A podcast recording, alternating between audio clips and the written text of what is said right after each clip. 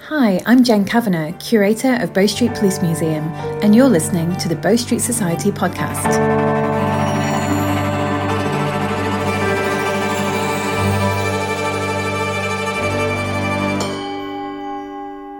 Hello, welcome to show three of the Bow Street Society podcast. It's November 2021, and we have an exciting show lined up for you. I'm TG Campbell, award winning author of the Bow Society book series. And I am Richard A. Boxshall. Later on, we will be doing a character interview with Dr. Weeks and talking to real life prison officer Gary Clarke. And in a moment, I will be taking my final visit to Bow Street in the year 1896 and talking about the formation of the Metropolitan Police. Now it's that time again when we delve into the Holborn Herald for the latest Bow Street Society news. First is the news that there are very limited number of tickets available for the Books on the Beach book signing event in Blackpool on the 20th of August 2022. I'll be among the 40 plus authors signing their books, and I would love to see you there as well. And to buy your tickets, visit the Bow Society website at www.bowsociety.com and click on Book Signing Events at the top of the page on the 26th of October, Tani was on the New Voice panel alongside authors Mark Richards and Awais Khan and host Caroline Maston to discuss inspiration, acting out scenes, and much more. She also took part in a pub quiz alongside author S.J.I. Holliday and host Ben Bruce on the 28th of October. Both events were live streamed into the UK Crime Book Club's Facebook group, but you can still watch them on the Bow Street Society YouTube channel. Don't forget to subscribe and click on the bell icon whilst you're there to be notified when new videos are uploaded. I was also delighted to welcome Neil R.A. Bell to my blog this month for a virtual coffee with an archivist. He is a widely respected student of the Jack the Ripper case, and his book, Capturing Jack the Ripper in the Boots of a Bobby in Victorian London, is a must read for anybody ripperologists out there. He also co authored the reproduction of Sir Howard Vincent's Police Code of 1889 that we mentioned in the last podcast. And obviously, although I could talk to Neil for hours about both of these topics, our chat on the blog focused mainly on his role as the volunteer archivist at the Leicester Police Historic Collection. So to read it, all you to do is go to the Bow Society website. Finally, the ebook of the fifth volume of the Bow Street Society casebook, The Case of the Fearful Father and Other Stories, is now available to pre order from Amazon. It releases on the 10th of December and features an array of familiar faces from the Bow Street Society, some who've never appeared in short story before. So thank you to everyone who downloaded copies of the first four volumes of the Bow Street Society casebook when they were on a pre-promotion at the beginning of October. The support resulted in some of the books taking the top three spots in the top 100 free Kindle chart for crime fiction anthologies and collections. Which is really, really impressive. I didn't actually find that out until we were rehearsing uh, for this recording today. So we're going to have a little chat about the the short story collections, the case books. Yes. Um, tell me what's different about the format of these short stories compared to the long form murder mysteries that you write. So in the casebook short stories, there's no murders. There might be deaths so of accidental or suicide, uh, but that was a conscious decision on my part to do that. Um, so whereas in the long books you'd have sort of complex sort of murder mystery, the short books focus more on sort of moral or more bizarre puzzles and problems. So why have you chosen not to put any murders in the books? One reason was because of the space. Um, with the murder mysteries can get quite complex. You don't really have that space with the short stories. But also, I wanted to challenge myself to sort of think beyond and beyond the format of a murder mystery, sort of think a bit more outside the box. And there's also certain plot lines and ideas that I have that which can't be developed into a full length novel, but which I still want to do and still want to explore. So the short stories give me the opportunity to explore those sort of simpler, sort of more condensed um, mysteries, but also gives opportunity to explore the world of the Bow Society and the relationships within the society members away from a murder case. Which came first? Did you start writing these as a way of getting into it, or did you start with the long form stories? The long form stories came first, and the short stories came after. So, what inspired you then to to start writing short stories in the universe you'd already created? It was actually originally the intention was to um, put the first short story collection, the case of the Shrinking Shopkeeper and other stories, on the underground on a scheme that's called Books in the Underground. And so um, the idea with the short story collection was to have them a lot shorter, so you could actually read them on your commute. So rather than having to commit to a long book and having to stop mid chapter while you when, you when you get off the train or get off the bus, you could literally just read those shorter stories, get an idea, and get a feel for the world and the characters, and get also get a really good introduction to the books as a whole. So if you're not quite sure if the series is for you, you can read the short stories, get an idea of the you know the characters in the universe, the kind of plots that is in the bigger books, and we go from there. So when you wrote the stories that formed the case of the shrinking shopkeeper, at that point you hadn't decided it was going to be an annual thing. No, but what I quickly found was that when I first did my newsletter, I wanted to do something that was a bonus material that you couldn't get anywhere else. So obviously you had the main book sale um, at that time, but I thought, well, I wanted to give my readers something a bit extra. And so I know some authors will give out um, whole stories, but I thought, well, wouldn't be good to actually have like a serialized version in the newsletter, very much in the sort of in the tradition of, sort of Charles Dickens when he would serialize Oliver Twist. And so very much that's why I started doing the short stories more of a regular thing. And so that's why they now are serialized throughout the year in the Gaslight Gazette newsletter, which I release monthly. One of the things I particularly enjoy is you use the short stories as an opportunity to put characters together who wouldn't necessarily logically fit. Is that fair to say? Yes, because you have uh, a couple of occasions where so Dr. Rupert Alexander, who is a veterinary surgeon, pairs up with uh, Mr. Callahan Skinner, who is a, like a bodyguard to um, a retired sea captain, and he's also a guns guns expert. So you wouldn't necessarily think that those two would pair up. Also, you know, there's other um, times where like Dr. Let Locke, who's very much sort of about science, is paired up with Mr. Virgil Verity, who's a spiritualist expert. So it very much gives you opportunity to explore, I say, those different relationships and how within those two like relationships with their parents, you can actually have that conflict between what those two characters stand for stand for but also they've got to sort of put this aside almost in order to be able to investigate the case and solve that problem. So you've got as much opportunity to explore conflict and differences as much as to sort of explore the similarities as well. So I think um, all the stories are they're formatted similarly, aren't they? So a client mm. visits Miss Trent at the Bow Street Society, um, explains the situation. Obviously, she decides that it is a case, otherwise there'd be no story to tell, yeah. um, and then assigns uh, a pair of people, and it's usually a pair, isn't it? It's usually yes. characters. So usually in every short story, you've got Miss Trent. Occasionally, is it Sam and um... Miss Dexter might make an appearance? Yeah, um, but with the whole thing of like, yeah, Miss Trent sort of seeing the client at the beginning, that was very much sort of trying to sort of be a bit of a homage to, Arthur Conan Doyle and Sherlock Holmes, where the Sherlock Holmes stories would start with a client coming to see Holmes, and Holmes would then sort of look at the client and sort of tell the client about themselves and their life just by looking at them, getting clues from their appearance. Um, again, I sort of wanted to sort of that's why I had it that format. And generally, yeah, after that, you have um, the people who've been assigned would then tend to meet with the client to get a bit more information then the third section is normally them examine the scene or examine the case a bit further. And then the fourth section is then the solution. I mean, it's usually, but not exclusively, a pair of characters, although yeah. other people occasionally pop up. Like I think I remember Inspector Conway turned up in a horse racing one.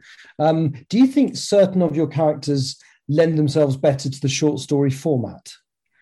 I think definitely. I think with especially Mr. Verity, who is the spiritualist, if you want to do something a bit more sort of ghost story and more that sort of gothic sort of tradition of um, Victorian sort of ghost stories, he's very much good to actually have that in those stories. And so again, it allows you to explore the other aspect of the era and of the society at the time. Um, but also you have people like Mr. Locke, who's illusionist. So if you have any sort of like locked room or more impossible mysteries, he's very good to include on there. But even something as simple as um, knowing about where to get which train to get, the streets in London, like um, steamboats and that sort of thing, that's Mr. Snyder. So I think those three very much do lend themselves more to the short stories than um, say somebody like um, Dr. Locke, because even though Dr. Locke has been in short stories, because it's not a murder, she can't necessarily sort of reach her full potential within the short stories because she's very limited in terms of what she can actually bring to it because there isn't that murder element. Is there a pairing that you really want to do that you haven't done yet that you're kind of holding back? Um, I would. I really enjoy the dynamic between, even though Inspector Conway is not actually a member, I do really like the dynamic between uh, Mr. Elliot and Conway because they really don't like each other, and there's that conflict there between them. Um, because Mr. Elliot hates everything that he thinks Conway stands for, and Conway just sees Mr. Elliot as an arrogant meddler. So I very much would like to explore that a bit more, and also would like to do a bit more with Dr. Weeks if I can, because he's just such a formidable character in terms of people and readers who say that he's one of their favourite characters. So I think he's got a lot of ground that he could uh, bring to um, the short stories. Uh, outside the murder aspect, obviously he's got knowledge of poisons, he's got knowledge of like injuries. So there's definitely is more scope to explore sort of his character beyond the murder cases as well. Does your writing process differ when you're approaching writing the short stories compared to the long mysteries? Yes, so what I'll tend to do with the long mysteries is I will um, edit as I go along. Um, that's very much sort of keep track of the murder mystery and the clues, the red herrings. With the short stories, because they are obviously shorter, I tend to write the first draft straight off and then go through and edit that way, which is more of a traditional, conventional way of actually approaching the writing process. Which of the two different types of stories you write, so the long form or the or the case mm. book stories, um, do you prefer writing? I like both of them for different reasons. I think with the long ones, you have more room to sort of push the character's development further along and through the conflict, for the drama, as, as well as sort of the murder mystery. And also, you could challenge myself with constructing those mysteries with the red herrings and clues. But with the short stories, because you have such a shorter space of time and space of writing space to actually do that, you are it challenges more, me more to actually get that sort of bit more character development and get that relationship sort of explored within that short time period. Also, I really enjoy like doing the more sort of impossible puzzles and more bizarre puzzles that are in the short stories, which wouldn't necessarily, I say, go with the um the, the longer books. So, um, for instance, um, in the first collection, there's the case of the eerie encounter, which is a supposedly dead man is is spoken to by a young man at the time when he's supposedly dying on a train tracks at a train station. That wouldn't necessarily last a whole book, but it was perfect for a short story. So, what can we look forward to in the book that comes out next month, Volume Five, the uh, case of the fearful father and other stories? So, one of the most important thing to mention is that Dr. Weeks does actually make his very first appearance in a short story in the collection, along with um, Miss Polly Hicks, who also hasn't appeared in a previous collection of short stories. And also the Kershaw sisters, made famous from the spectral shot, they also make an appearance. So very much you've got some sort of new combinations of characters which haven't appeared in the case casebook previously, but have been in the main books.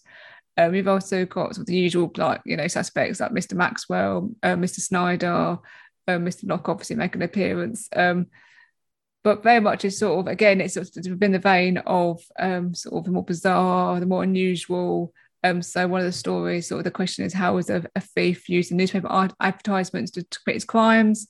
Uh, another one um, is very much sort of around sort of the American diplomat and his daughter and his concerns about her. And there's also um, seemingly um, locked room mystery where like a burglar um, managed to escape from a seemingly locked, impossible, you know, locked room, but a sealed room. Basically, how did they get out? Um, so it's very much sort of um, going in that vein that people have come to know from the casebook collections, but also with the new addition of the new characters gives that new slant to it, basically. Is it fair to assume that you're going to be writing one of these every year that you write a main mystery? Yes, that is the plan because the short story collections very much add to the universe that's already established within the main books. And even though they don't necessarily have to read them in order, they are an excellent means to develop the characters in other ways and say those different combinations. Because with the mysteries, because there's so many of the characters who are involved in the bigger mysteries, you sometimes don't get that more intimate moments between them. Whereas in the short stories, you do get the opportunity to do that. So I know in the case of the Ghastly Gallop, there's a, a, a, conversation between Dr. Rip Alexander and Mr. Skinner about how Mr. Skinner lost his hand. And it's that's something that wouldn't necessarily have happened in the main mystery because they're too busy uh, branching off, separating off, going off to, to talk to different suspects, find different clues, and it's very much a bit more a fast-paced mystery. With the with the short stories, they have got a bit more time to be able to sort of yeah spend a bit of time with each other, get to know each other, and just really sort of explore dynamics really. I really enjoyed the Ghastly Gallop. I think I've said to you before that, yeah. my favourite of the ones that I've read so far. Um, okay, so that's next month. That comes out. Yes, the 10th of December. Yes. Looking forward to that. I am very fond of Doctor Weeks, and I hadn't actually realised, I hadn't sussed that it not appeared in one of the short story collections before. So I'm now looking that looking forward to that even more than I already was. It is available for pre-order now, and as you said, it will be out on the 10th of December this year. Brilliant Christmas present. Hello, I am Miss Rebecca Trent, and you are listening to the Bow Street Society podcast. And now here is Richard with a look at how attitudes that were initially hostile to the formation of a professional police force were shaped by the events of the 1810s and the 1820s. For this third and final piece on the history of Bow Street, I'm standing inside the famous Bow Street Magistrates Court, located at 28 Bow Street. The date is the 29th of September 1896, and this building is less than 20 years old and houses both the Magistrates Courts and the Bow Street Police Station, where I was lucky enough to spend some time in the previous instalment of this feature. The first Metropolitan Police patrols walked the streets exactly 67 years ago today. In 1797, the magistrate Patrick Colquhoun wanted a professional force to police London, but it was argued that it would make people feel as though they were being repressed by the government and, as such, was a bad idea. There were also fears that they could be corrupted to work against the establishment, as had happened in post revolutionary France. It took a specific sequence of events to change that mindset, and it happened gradually. The first major event that shaped the collective state of mind that eventually enabled the formation of a professional police force took place in the year 1811. Near to Wapping was a street called the Ratcliffe Highway, which had a reputation of being one of the worst streets in the city. Brothels lined the streets, and it was close to the notorious executioner's dock, where pirates were disposed of by being tied to posts and left to drown as the tide came in. Number 29 was a draper's shop. Timothy Marr tried to make an honest trade and lived behind the shop with his wife, their three year old son, a 13 year old apprentice, and a servant girl. On Saturday, the 7th of December, Marr closed the shop and sent the servant girl, Margaret, out to buy oysters. She got back 30 minutes later and found that she was unable to access the property. And after a watchman had knocked on the door in an attempt to attract some attention, a neighbour offered to go to the back of the property and find out what was happening. When he got there, the back door was open, and when he went in, he found the apprentice dead on the floor. The bones of his face were smashed, and his brains had been deliberately pulverised and cast about the walls and across the shop counters. Marr's wife was also there, dead, with horrific head wounds. Timothy Marr was found behind that counter, battered to death, but most heinously, the body of the baby was found with his throat slit so savagely he was virtually decapitated. The motive was believed to be an attempt to steal Marr's savings, but these were discovered in the shop untouched. The tool used to commit the atrocity was found at the scene and bore the initials JP.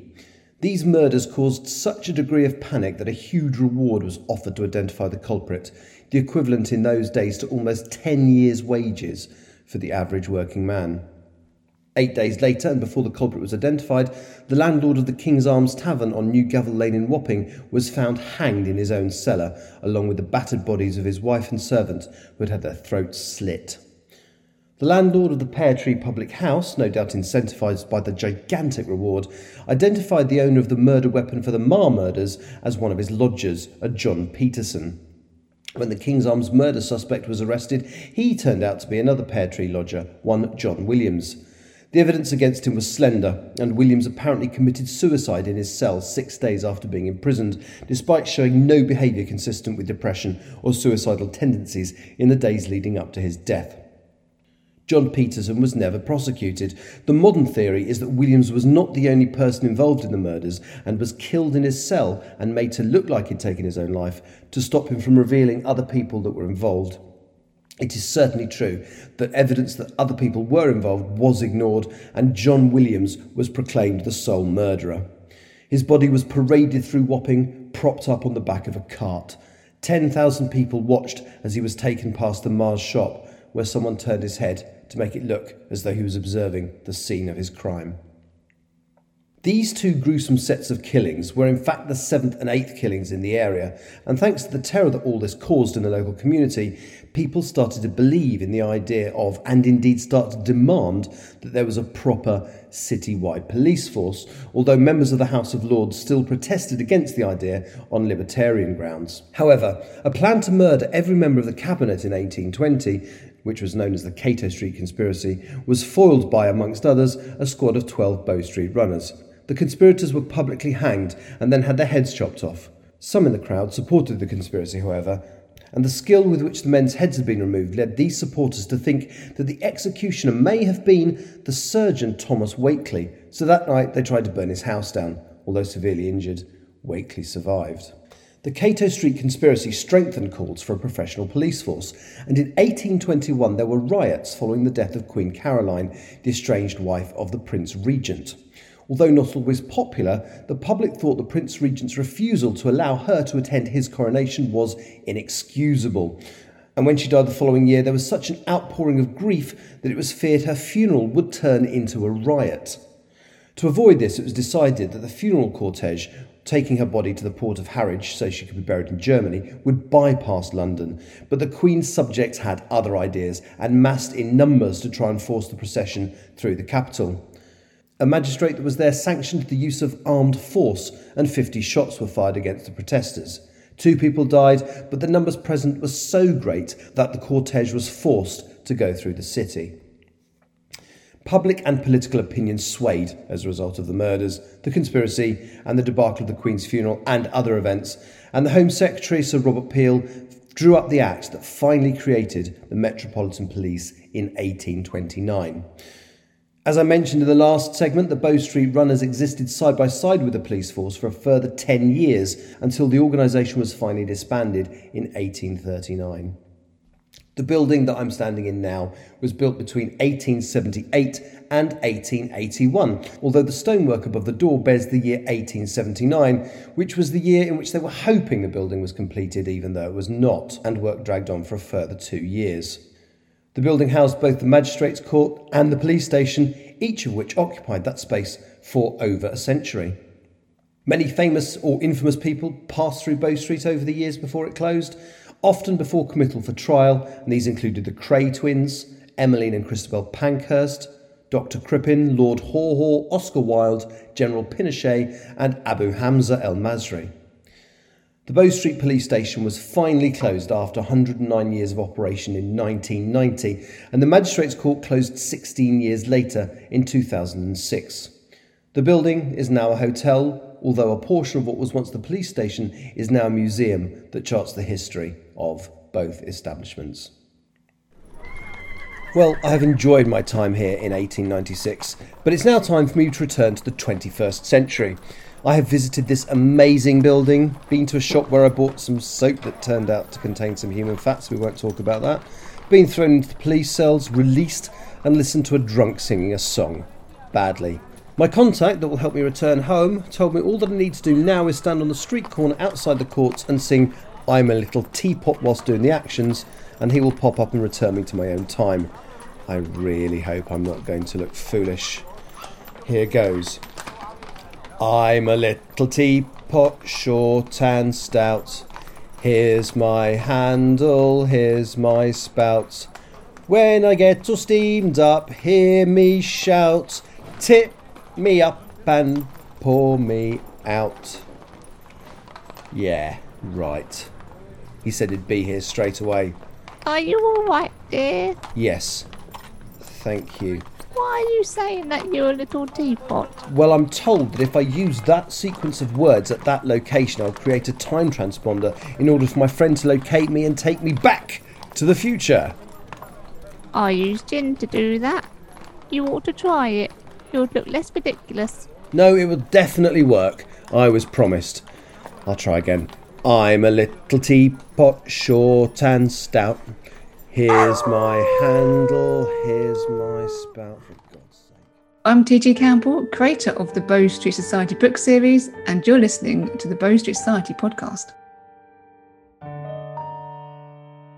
Now we're going down to a dank cellar somewhere in London for a conversation with surgeon Dr. Percy Weeks. We are here in a very cold underground room that is used by Surgeon Dr. Percy Weeks to conduct postmortems on behalf of the Metropolitan Police. Uh, Dr. Weeks? What's that thing that fella's using? You mean the mixing desk? Don't look like any desk I've ever seen. What the hell's it mixing? Um, sound? We have recorded this interview so other people can listen to it. Where's the cylinder go? It's in my computer. Bullshit. Hey, what does this dial do? Don't touch that. Why not? Damn, that's peculiar. One, two, three. Give me another whiskey, darling. Ooh, ah, wah. Can I keep this thing? No, you cannot. It's fixed now. Don't press anything else. I'll touch whatever the hell I like. If you touch it again, it will explode. Your point being? We'll all be killed. So uh, let's get back to what we're supposed to be doing. Yes. Dr. Weeks, here is our first question. You've previously visited the pub with literally blood on your hands, and even from here, I can see the coffee in that cup is more than a few days old. Have you ever heard of the concept of hygiene? Yeah, of course I have. I just got no use for it. Folks I cut up are dead. They ain't worrying about a dirty scalpel. Besides, this here's my dead room. If I want to make a mess, I will. You don't like it? You know where the door is. Uh, this question comes from Bonnie C. Um, what made you want to work with dead people? And did you not get on with living patients for some reason? I don't abide patients whose hearts are beating. The meat I got on that there slab don't complain about my goddamn bedside manner either. Folks will leave you alone too if they think you're cutting up a body. The dead don't get a voice, so I've got to talk for them. You can find out almost anything about a person just by studying their corpse, their habits, their diet, how they had sex. Give me someone living, and I'll want to slit my wrists. Give me someone dead, and I'll want to know everything they've got to tell me. Uh, you're close friends with Detective Inspector John Conway of Scotland Yard and also the clerk of the Bow Street Society, Miss Becca Trent. Uh, how did you come to work with those groups? You don't know what you're talking about, darling. I, I ain't friends with Miss Trent or the Bow Street Society. Do you hear me, Wolf? She ain't right in the head. And Inspector Conway, are you not friends with him? Yeah, Conway knows I'm the best damn surgeon in London. That's why he keeps getting me in on his cases. Okay, so this one comes from listener C. Fox. What made you travel to London? Back when I was 18, back in Canada. I volunteered with the militia to help you Brits fight an uprising or something. That's when I met Dr. Peter Holmwood.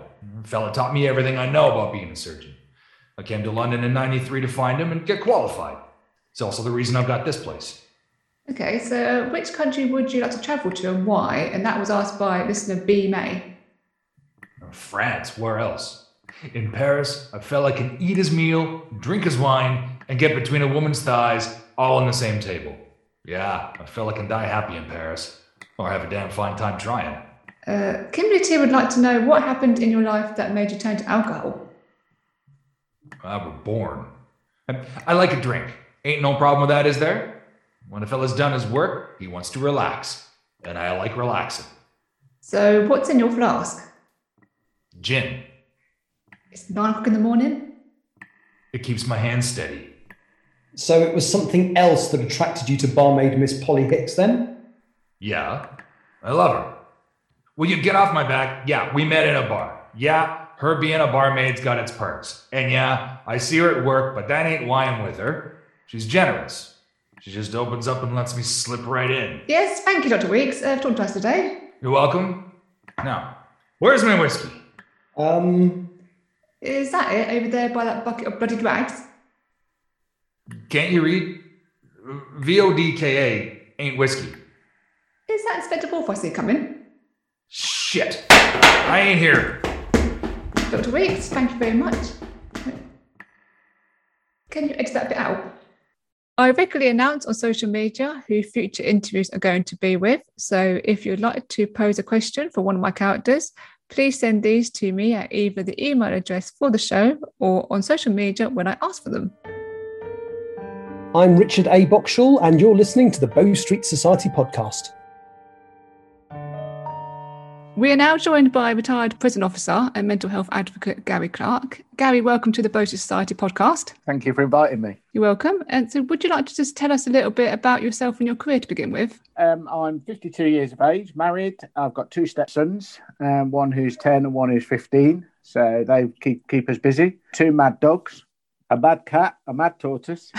so all in all, a mad house. A lot of madness going on. I'm getting that. Yes, yes, yeah, yeah. A mad, busy, um, noisy house, but fun, um, which is which is important. I left um, the prison service in 2018, and I joined Iceland, the company, not the country, and as a little part-time job just to keep me out of mischief. How would you describe your experience of working within the prison system? fascinating, to be honest. Um, I started my service a week before my 21st birthday, which seems like a lifetime ago. So in October 1989, I left home for the first time and went to Prison Service College in Wakefield. Um, sadly, no longer there, but what a place that was. And um, did nine weeks of prison service training, which was fantastic. And then got my little brown envelope about two weeks before the end of the course that said I'd been posted to Pentonville prison in North London, a hugely historical prison, um, fascinating place to work, and the best prison I've worked in. Do you have any choice, or do they give you an idea of which area you're going to work in, or could you literally have been posted anywhere? Um, not in those days. You you had very little choice back in you know 30, 30 years ago. You you joined the national prison service, so you you got the option. You could sort of put down three choices. Remembering back, I think I put Leicester, Glen Parva, and Gartree because I, I lived in Leicester. I'm Leicester born and bred. So that was kind of where I wanted to go and got London purely because I was single at the time. And that was where the vast majority of, of single officers went. Did you used to get help? Would they help find you somewhere to live? No, that- no. Um, we got the notice. There was five of us off the same training course that went to Pentonville. We got the notice. I'm sure it was, it was about two weeks before the end of the course. So we then spent the next week or so looking for somewhere to live on the phone and whatever else. We finished on the Friday in Wakefield. We all moved down to London on the Sunday into a house that we'd found to rent and started work on the Monday. So we had no time whatsoever. So it was it was chaos um, to say the least. It's very different nowadays, but that was certainly how it was for, for all staff um, back in sort of like the early 90s. And how was that first shift? It's a very strange experience. Before you go to the training college, you used to do two weeks at your local prison. So I did two weeks in Leicester Prison, where my brother-in-law worked. Um, he was he my late brother-in-law. Sadly, he was a, a physical education instructor. So I'd been out in and out of Leicester Prison lots of times before I started. You know, my, my dad was in the job. My dad's got three brothers, or had three brothers. They were all in the job. My cousin was in the job. So it was a family tradition, really.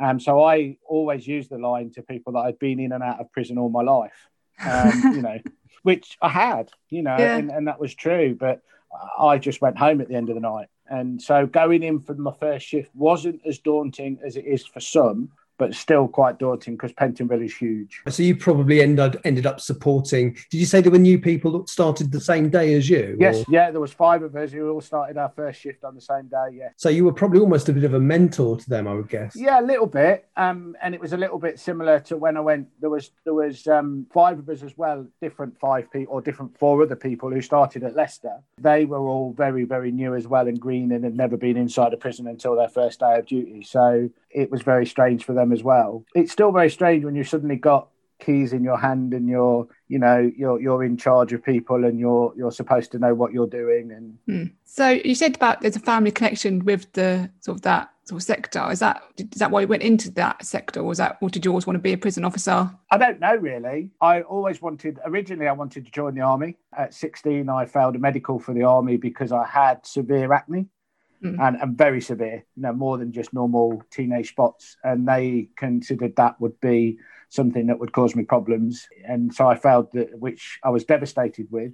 Hmm. Until a few years later, I sat watching the news, and sadly, a, a- a coach full of army squaddies had just been blown up in Northern Ireland. And I turned and remember turning to my mum and saying, "Oh my God, I'm so glad I failed that medical."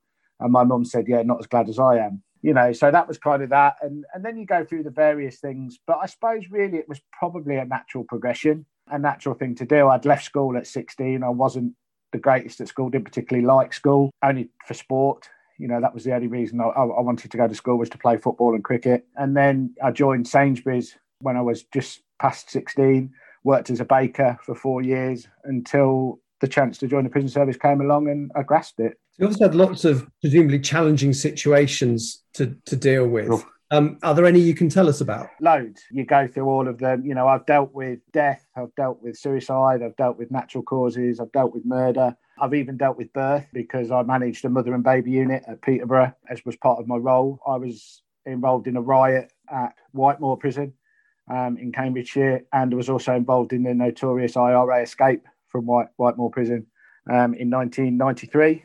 And five IRA escaped from within the prison within a prison. So that was quite a scary night um, when one of my colleagues got shot as part of the escape. It, it's kind of scary and it, and it makes you reflect a little bit on what you're doing. It's a bit of a hidden world Mm. behind four walls. The only bit sort of the, the members of the general public see is is what the media um, and TVs want you to see. So, Mm. Yeah, um, I can imagine sort of knowing that sort of thing can happen going into work. How would how did you sort of, sort of put that aside to be able to then carry on going into work, or was that is that a Um, particular mentality you needed for that, or Yeah, I think yeah, I think you become a bit hardened to it. To be honest, I think you know when I, when I joined the service, my, my dad was in the job. My dad had done thirty years by then. Um, you know, he joined in 1960, so you know I was just at the end of 1990, so he'd done 30 years, and he said to me, "What you'll find is that 95% of the job is routine and mundane." He said, Mm. "But my God, boy, the other five percent will make up for it." and, and it did. People think that prisons are always lively, and that they are at the moment. You know, they're very different places to they were when I when I started in the early nineties. But you didn't have incidents every day. You didn't have things go on. You know, lots of days were routine and mundane, and and things like that. But then when things did go wrong, they normally went wrong in quite a big way. Mm. You know, I, I hadn't been in the job six months when it was the Strangeways riot. So prisons became very lively across the country after the, you know, the, the longest prison riot in the in, in prison history. You know, and it's scary. And if you're not scared when things go wrong, then there's something wrong with you. It's Mm. how you deal with that is is the big thing. I mean, listening to you now, I, I don't think I'd appreciated that you literally deal basically with the same stuff that your average policeman has to deal with. they are very very different jobs i know a lot of policemen i've known a lot of policemen over the years and and the difference for a prison officer is we pretty much know what we're dealing with because we have the history the background the knowledge of the people that we look after the police have no idea lots of the time who they're dealing with so you know when i speak to lots of my friends who are police officers and they will say you know they enter a scene go into a situation they have no idea very often we have pretty much a good idea of what we're going into although it doesn't make it any any easier it does give you that little bit of background. So that's a really interesting point. Yeah, I do know um, that you have offered your services to authors who are seeking information and advice on the prison system. Part of the group that I'm part of, those crime authors, you've offered your services there. Um, is there a particular reason why you did that? I think over the years, I've always been very frustrated at people's interpretation of prisons. I'm fully appreciate. I'm a I'm a avid reader and audio book listener, uh, more so um, because of an eye condition. Sometimes I struggle to read. It can be very frustrating when people. I think sometimes go as far as making it up Mm. because they haven't got a clue. And I think sometimes actually you're better off to avoid it than make it up at all. And I just think that, you know, just by a little bit of advice, you could actually make it sound far more real. And I get that a real prison would be a really boring TV program. you know, if you're going to film it in real time, you know, like I said, you know, you could go days and nothing happen. Um, and then you could have days where you think the world's ended.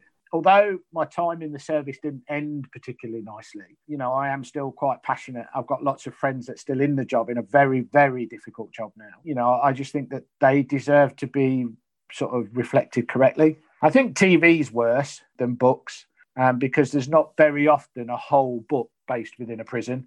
Mm. Um, lots of times, crime books are, you know, which is which is generally what I read and listen to.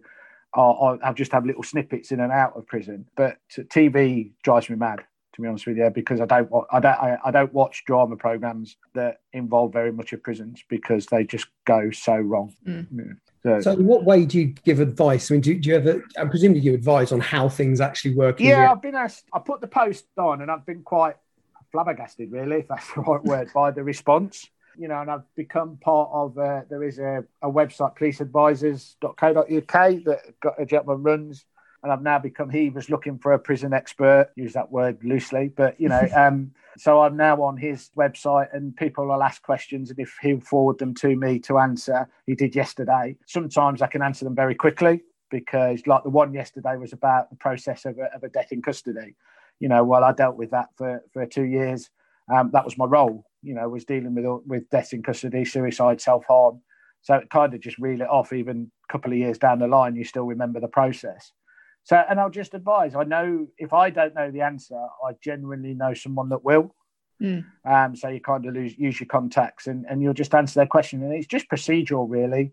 Would this happen? Would that happen? It's it's a bit like when you read a book and you, you see there'll, there'll be a, a police will go and visit someone in prison and they just seem to say, you know, oh, we're going to go and visit him this morning. Yet there's no process gone into about you can't just do that. Mm. You can't just turn up at a prison and visit somebody because you want to do it this morning. You know, there's a process that needs to be gone through. And I know you're not going to explain that in word for word in a book, but actually just showing that you can't just turn up to visit is a little bit more nearer the line. At the beginning of um, the interview, I, I, mentioned that you're also a mental health advocate. Did you want to talk a bit about that as well? Yeah, I sort of became really interested in mental health when I worked. I was the what was known as the safer custody manager at Peterborough, and so I was responsible for um, self harm, all the self harm, suicide, deaths in custody um, and inquests, everything that was around that. And that triggered an interest into why.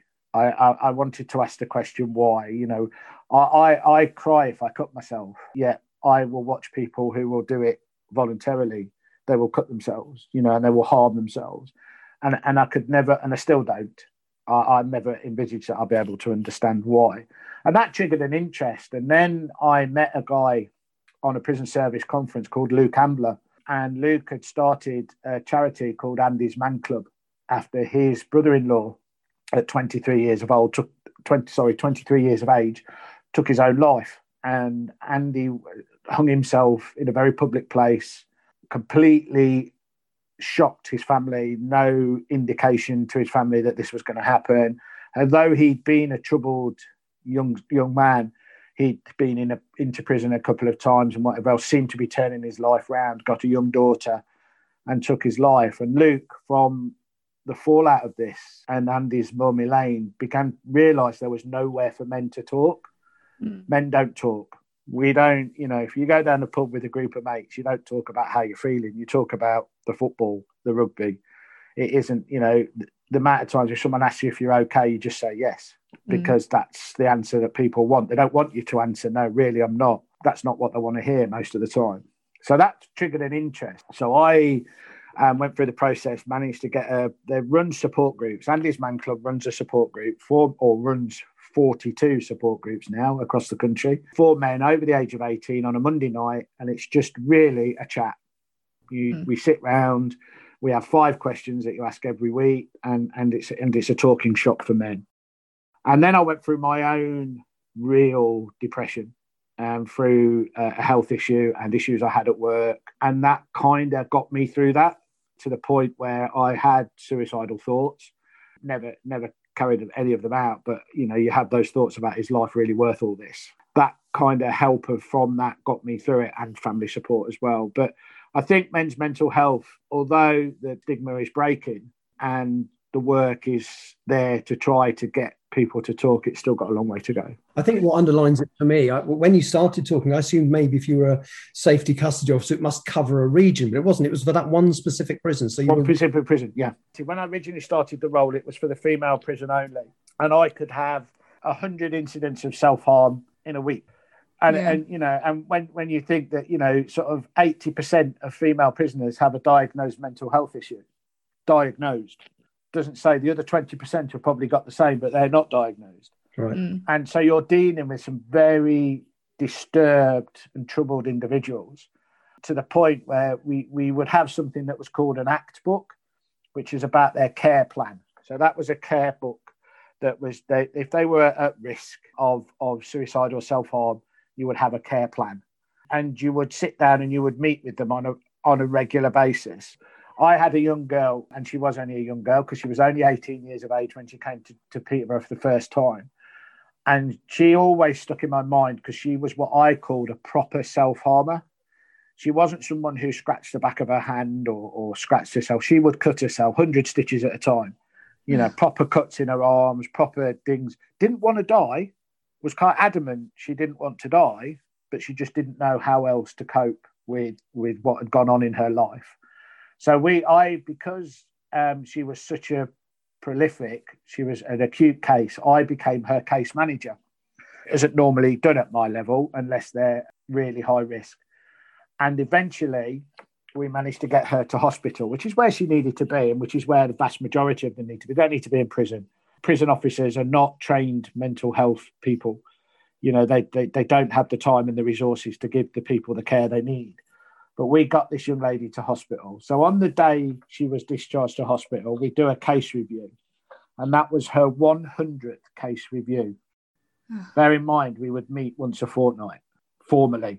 So Mm. that just shows you how long we'd been reviewing this young girl Yeah. and keep and keeping her alive. You know, that was the that was the top and bottom of it. She then went to hospital, and before she went, I've always been a great advocate of of writing your feelings down. I think you know lots of people can't talk about it, but people can write about it. Mm. So I I'd encouraged her over the time to keep a, a, a diary as such. And when she left, I gave her a, a blank, empty A4 book and said to her, "There you go. Look, write it down. Write down how you're feeling." Six months later, she sent it me back full. She'd written everything. She said, "I don't want to keep this. I've done what I need to do with it." And I read it. And it made me cry when I read it because it was so honest and so true. I'd had contact with her. Haven't had contact with her since I left the service, but had contact with her whilst I was still in the service. And last I heard of her, she was out of hospital. She was living in her own flat, in a job, in a relationship, and life was good. So you kind of see that people say, well, prison doesn't work. No, prison didn't work, but the care she got worked. It didn't work for her because that wasn't the environment she needed.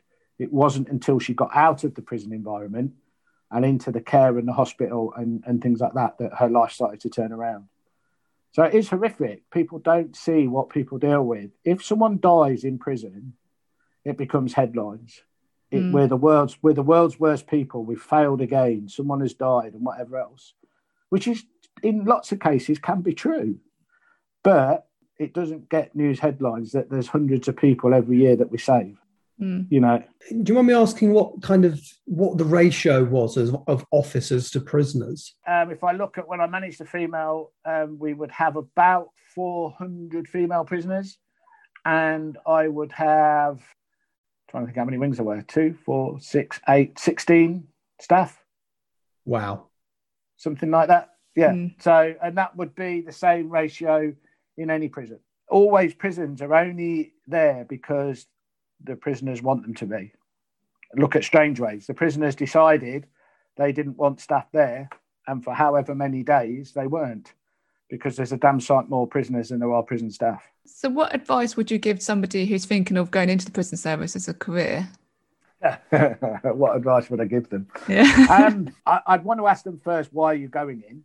Mm. Um, the problem you have now, when I when I joined, the vast majority of people, it was a career. You joined as a career. I never envisaged doing any other job. I thought I would be there till I was 60, do 40 years in the service and retire and that be be my working life. But hey, you know, we, we can't predict the future, can we? No. But I, I would say to people, why do you want to join? And I would also ask them how old they are, because the sad part about it now for me is that the joining age for the prison service is 18. 18 years of age. Mm. Ridiculous. Absolutely ridiculous. You're asking kids, which is what an 18 year old is at the end of the day. Mm. You're asking a kid to look after experienced criminals, knowledgeable criminals that know the system, that will play you off like there's no tomorrow unless you're as good as they are. Yeah. And I, I, you know, I would say to them, look, that's great. It's great if you want it as a career. Go away, get some life experience, come back in. If you, if at 25 years of age you still want to join, it's still a passion, go for it. Crack on because you'll have some life experience. We used to get people come to us to join straight from college, you know, and they'd never had a job before. Not only have they got no life experience, they've never had a job before. And, and then we wonder why we would have issues with people being corrupted and bringing stuff in for prisoners because they suddenly a prisoner would suddenly say to, "Well, I'll give you a thousand pound if you bring this in for me." A thousand pound to an eighteen-year-old who's never had money before is a tremendous amount of money, and they would be bullied and intimidated into doing it, and and then it would happen. So not only you know their life would be ruined because they'd be caught in the end. Mm. Just I just think that yes, it's still on the whole can be a good career. I have to be honest with you. And if you ask people that are still in the service now, it's not the job it was. Um, mm. Years of underinvestment, years of change. You know, it, it, it's a bit like working in a washing machine sometimes. It just goes round and round and round. You start, so you'll, you'll change. It's a very politically driven job, as um, all, all law enforcement and police. This is the same. You, you will have a, a policy, you'll have, you know, whatever party is in power, you will have a policy. They'll think it's going to work, they'll do it, and whatever else. But not only if a party changes does the policy change, but also if a Home Secretary changes or Minister of Justice, Minister Secretary changes, the policy changes. So you don't know what you're doing. You know, it, it's a it's a really really tough job. And over the last sort of year of, of that we've had, the world's completely changed, and the madness that we've had. It was probably the first time that I'm really glad I'm out of it. Gary, it's been absolutely fascinating. You've really opened my eyes, and I'm sure it'll be the same for everybody else who's um, who's listening. So thank you so much for talking to us. Yeah, thank you. It's been really interesting. Thank you. You're welcome. That is it for this month, but there will be a special bonus show coming out on the 10th of December, which is a reading of The Case of Mastermind Moss, one of the stories in this year's casebook collection, The Case of the Fearful Father and Other Stories, which comes out on the same day. Thanks for listening and see you next month. You have been listening to the Bow Street Society podcast. It was written and presented by T.G. Campbell and Richard A. Boxshall. Special thanks to all the contributors, including Sabrina Poole, Phil Rowe, and Jaden Brandliff. You can find out more about the Bow Street Society series by T.G. Campbell at bowstreetsociety.com. You can also find out more through social media. Search for Bow Street Society on Facebook, Twitter, Instagram, and YouTube. Thank you for listening. All podcast content is the intellectual property of T.G. Campbell.